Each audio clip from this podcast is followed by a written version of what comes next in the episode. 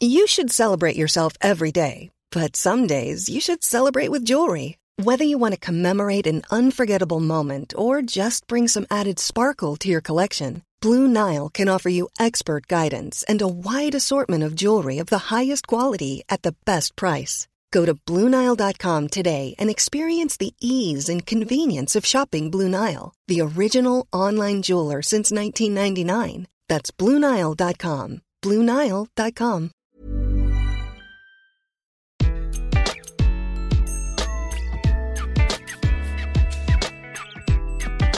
Bonjour, je suis Gaël Châtelain-Berry. Bienvenue sur mon podcast Happy Work, édition du lundi, le podcast qui va vous envoyer de bonnes ondes pour toute la semaine.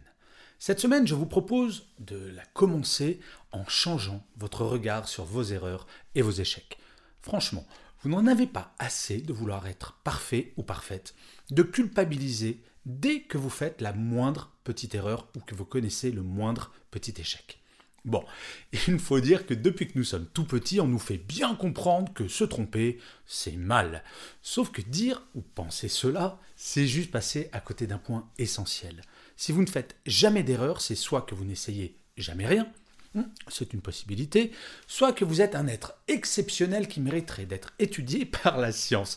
Non, plus sérieusement, vous savez que nous avons toutes et tous commencé nos vies en cumulant les erreurs, et en plus à aimer ça. Et oui, pour apprendre à marcher, par exemple, un bébé va tomber 2000 fois pour réussir à enchaîner trois pas. Vous imaginez seulement trois pas. Il va se tromper 2000 fois et réessayer à chaque fois parce qu'à chaque chute, il va analyser ce qu'il ou elle a fait de mal, s'adapter, changer, jusqu'à comprendre comment réussir cet exploit de faire trois pas. Bon, je vous l'accorde, en tant qu'adulte, essayer 2000 fois de suite quelque chose avant d'y arriver, c'est probablement assez complexe. Mais quand vous savez que des entreprises comme Microsoft ou Apple ont connu quantité d'échecs avant de rencontrer le succès qu'on leur connaît, quand vous savez que beaucoup d'entrepreneurs ont fait faillite une, deux ou cinq fois avant de connaître le succès, le nombre de personnes qui ont connu le succès après avoir connu une succession d'échecs est assez incroyable. L'exemple que je préfère, c'est celui de la présentatrice américaine Oprah Winfrey. La présentatrice, qui est aujourd'hui la personnalité afro-américaine la plus riche au monde, s'est fait virer de son premier emploi à la télévision à Baltimore parce qu'elle n'avait selon son employeur de l'époque, pas assez de talent. Ou encore Marilyn Monroe, qui a toujours voulu faire du cinéma, mais à qui tous les agents artistiques qu'elle rencontrait lui conseillaient plutôt de devenir secrétaire. Et côté erreur, parlons deux secondes de Christophe Colomb, qui est célèbre, vous le savez, pour avoir découvert l'Amérique.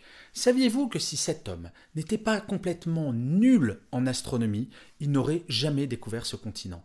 En fait, il pensait se diriger vers les Indes. Il a juste fait une erreur, qui s'est révélée être plutôt pas mal. Alors oui, nos erreurs et nos échecs ne sont pas toujours simples à vivre. Et c'est quelqu'un qui en a connu un certain nombre qui vous le dit. Et oui, euh, moi, j'ai connu beaucoup, beaucoup d'échecs. Mais je vous propose une technique toute simple pour ne plus connaître la déprime post-échec ou erreur. Il y a deux étapes à cela.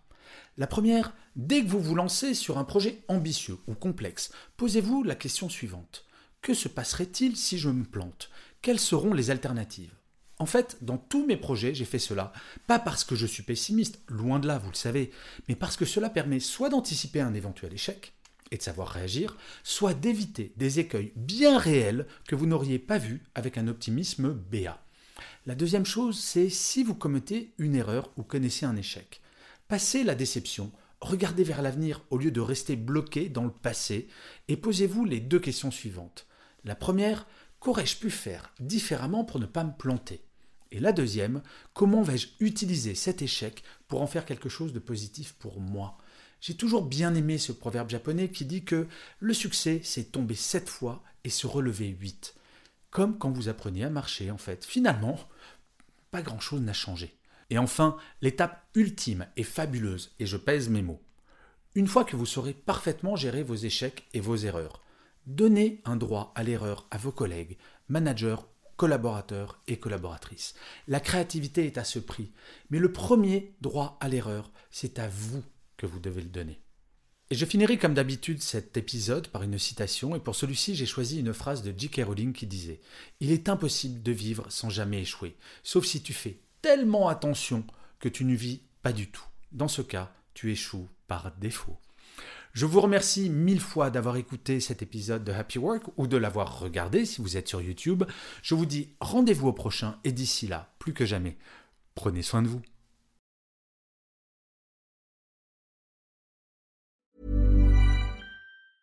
Planning for your next trip?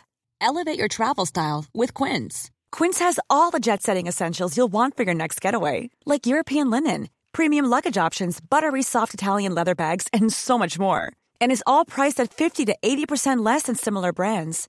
Plus, Quince only works with factories that use safe and ethical manufacturing practices.